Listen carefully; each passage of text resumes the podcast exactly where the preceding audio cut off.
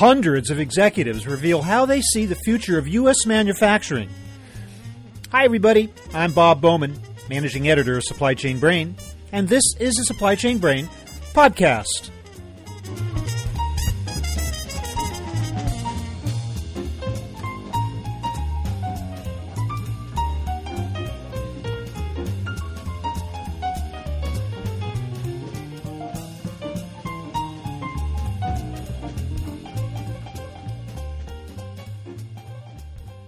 The accounting and consulting firm Grant Thornton has issued a new report that surveyed more than 375 U.S. manufacturing executives.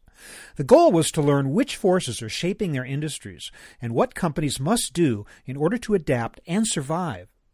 To find out what it's all about, I'm speaking today with Jeff French, Grant Thornton's national managing partner for consumer and industry products. He'll lay out the four critical priorities for manufacturers today, as well as their number one concern in a time of radical change and innovative technologies. We'll also find out whether manufacturers are really reshoring operations back to the U.S. and what impact that move might have on American labor. So here is my conversation with Jeff French.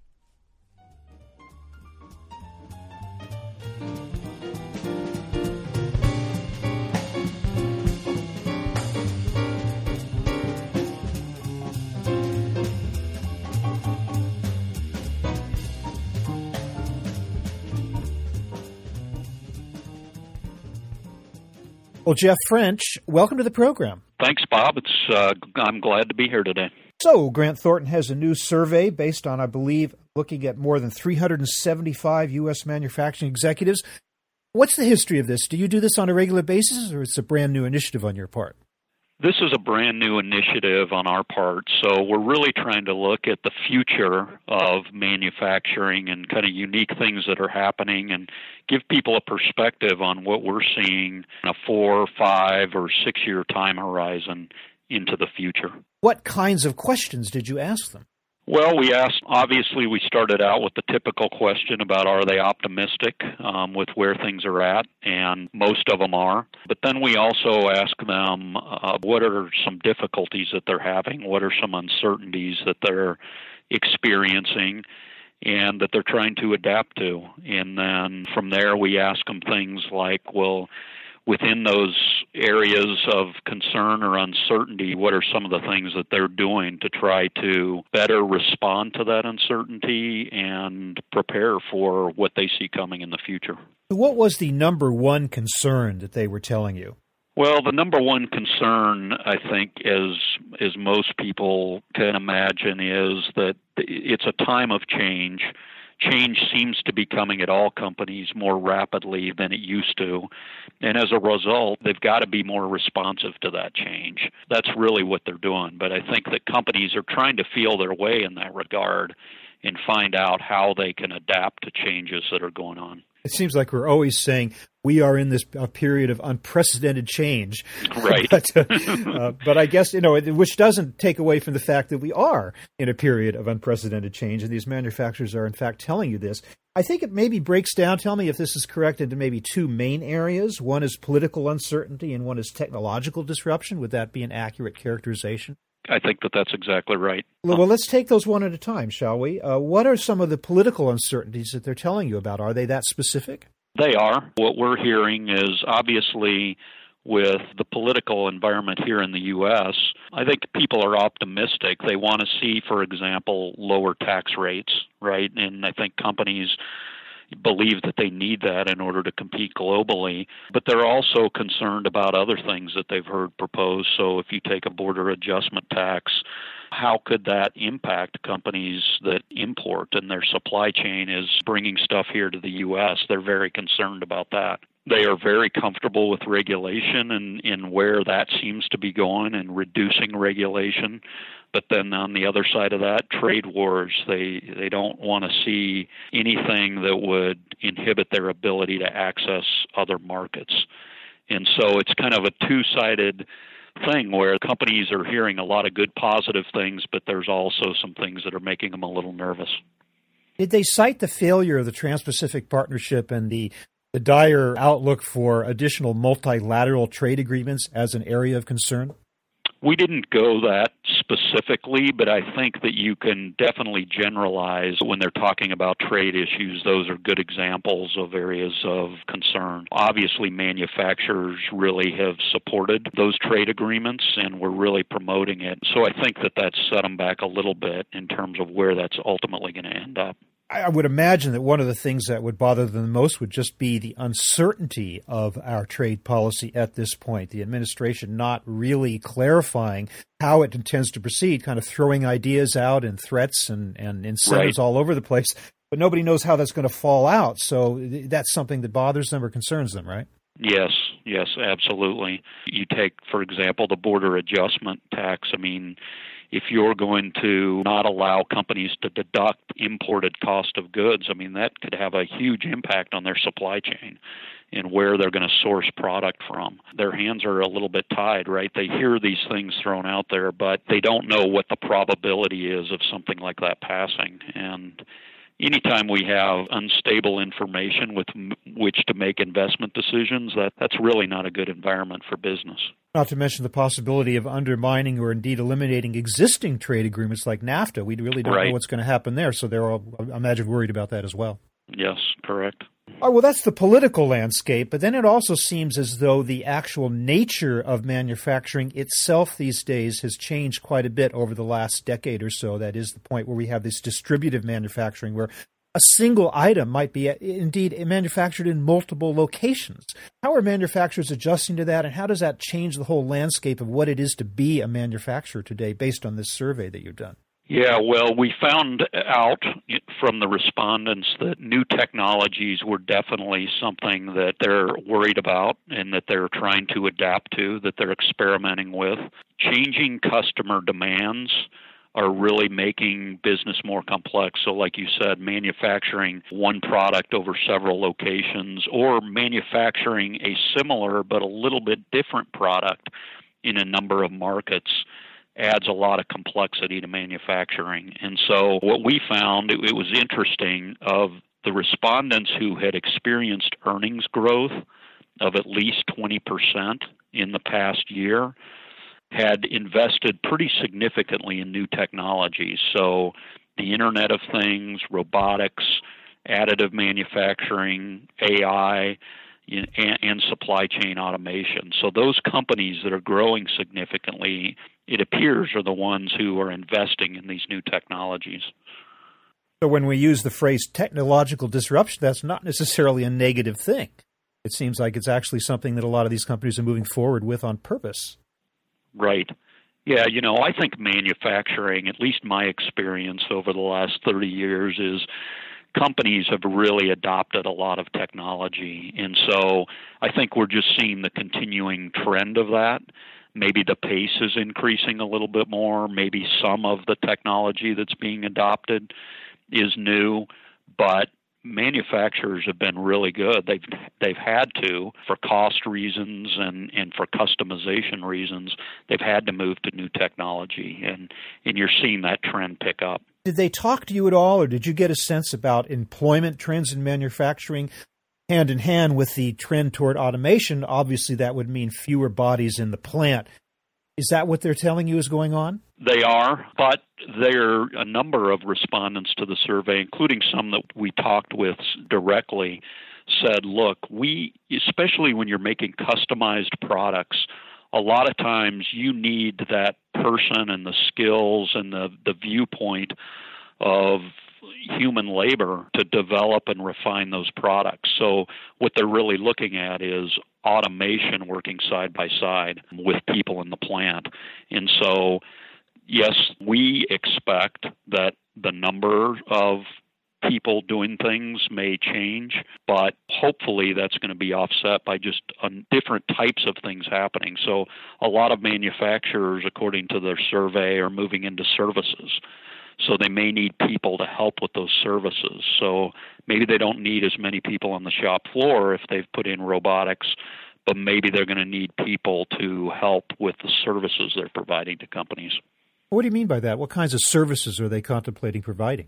The first one that we all think about and that we see a lot, for example, is just routine maintenance or working with companies to make sure that they're getting the optimization from a particular piece of equipment in monitoring it and reading the sensors and then going in and and making adjustments, suggesting adjustments or making repairs. So those types of things are the ones we think about a lot. But I think that there could be a host of other things that companies do as well, and that may help.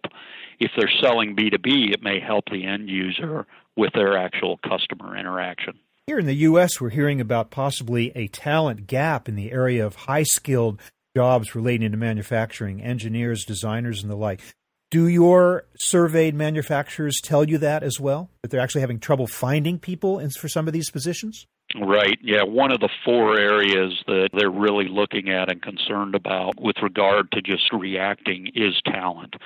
Obviously, the skills that they need in the facilities is changing, and their ability to find people with the trade skills that they need is a challenge. And companies are having to partner in a number of ways. For example, with local technical colleges to really recruit. They're doing internships, co ops, apprenticeships, anything to kind of find those people. Interestingly, IT is another area where people are concerned. It's very hard as you bring more technology into the plant. It takes a lot of IT skills, and they're having trouble in that area too. And we do not expect that to change in the next 10 years. You say four areas. Could you sum those up for me with talent being one of them? What are the other three? Yeah, so the critical priorities that they had were building a digital supply chain was one, anticipating shifting customer needs, uh, building transparency, and then finding talent for the smart manufacturing age. Those were the four critical priorities for manufacturers. Sometimes that phrase digital supply chain can be a little hazy as to exactly what it means. I, I mean, it, does it mean adopting the internet? Does it mean automation? Does it mean technology in general? I mean, what are we talking about when we say building the digital supply chain for manufacturing? That's a good point. We got responses that were across the board, so I, I think that that definition varies from company to company and, and from response to response. But some of the things that we heard, so just to give you an idea, would be things like using technology to get a better view of what customer demand is, or using technology or sharing information with suppliers to understand what their capacity is. So, those are ways in which digital technology can be used to share information. But, like you said, it included people mentioned things like advanced robotics, 3D, and AI, and things where they might have been speaking more towards the production side. 44% cited supply chain complexity and inefficiencies as their top supply chain issue.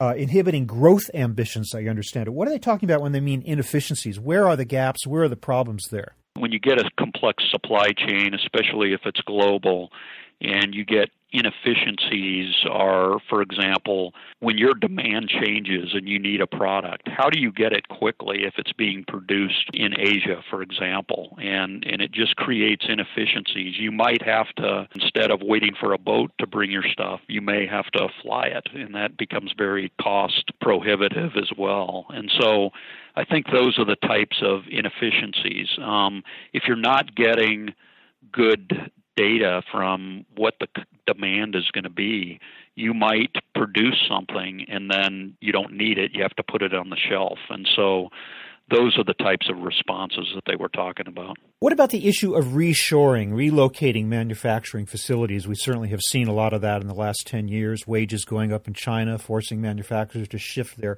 their base wherever, uh, either back to the Western Hemisphere, back to the U.S., or even elsewhere in Asia.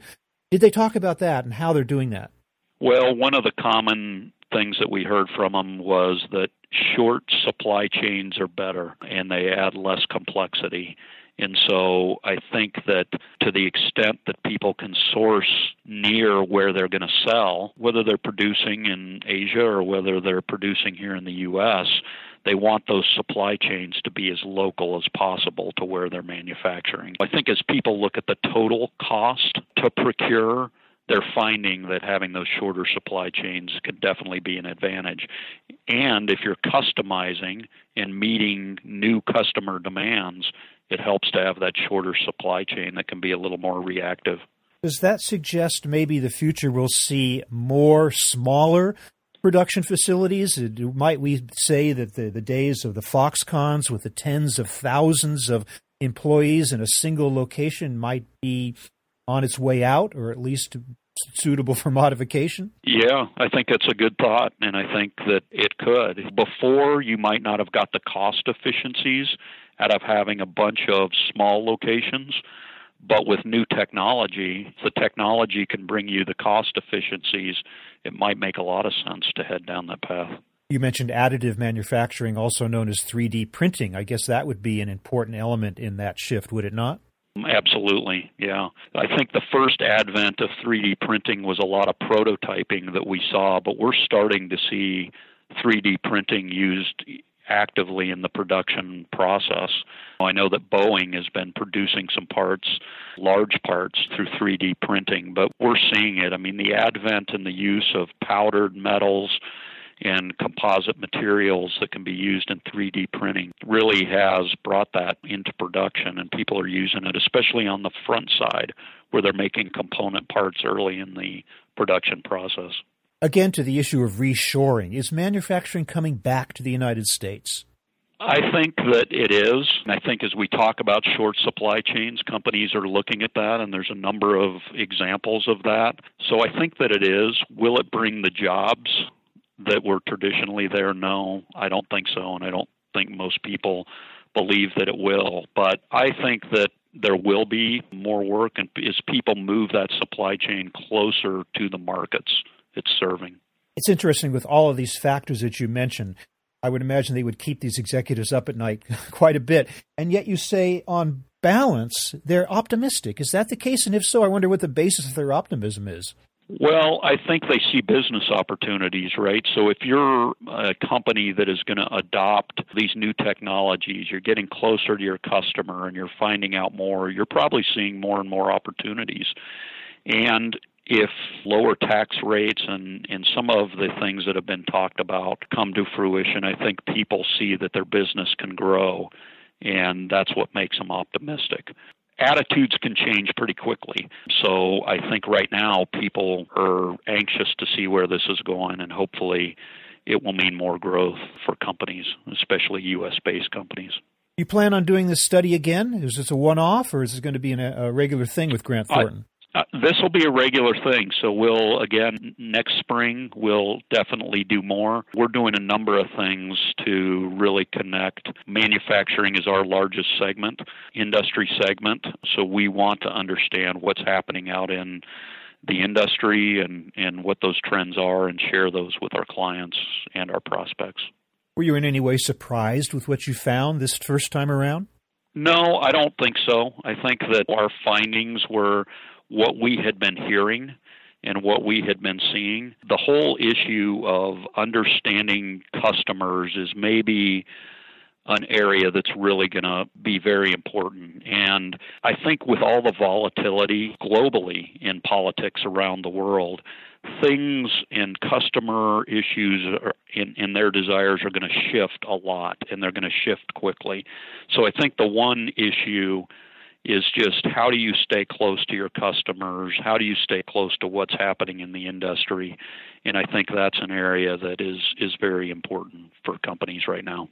Well, the research is called The Future of Growth and the Manufacturing Industry Report from Grant Thornton, which we will uh, link to in the show notes to this episode.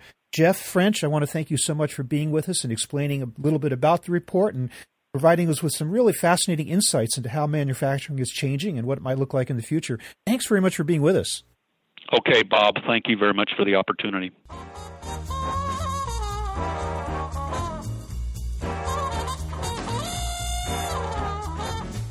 That was my conversation with Jeff French of Grant Thornton, revealing the results of a survey on the future of manufacturing. We're online at www.supplychainbrain.com, where we post a new episode of this podcast for streaming or downloading every Friday. You can also read my think tank blog, watch thousands of videos, and access all of our other content, including the digital edition of our magazine. Look for us on Facebook and LinkedIn, and follow us on Twitter at SCBrain. You can also download or subscribe to the podcast on iTunes. Got any comments or suggestions on this or any episode? Email me at rbowman at supplychainbrain.com. See you next time.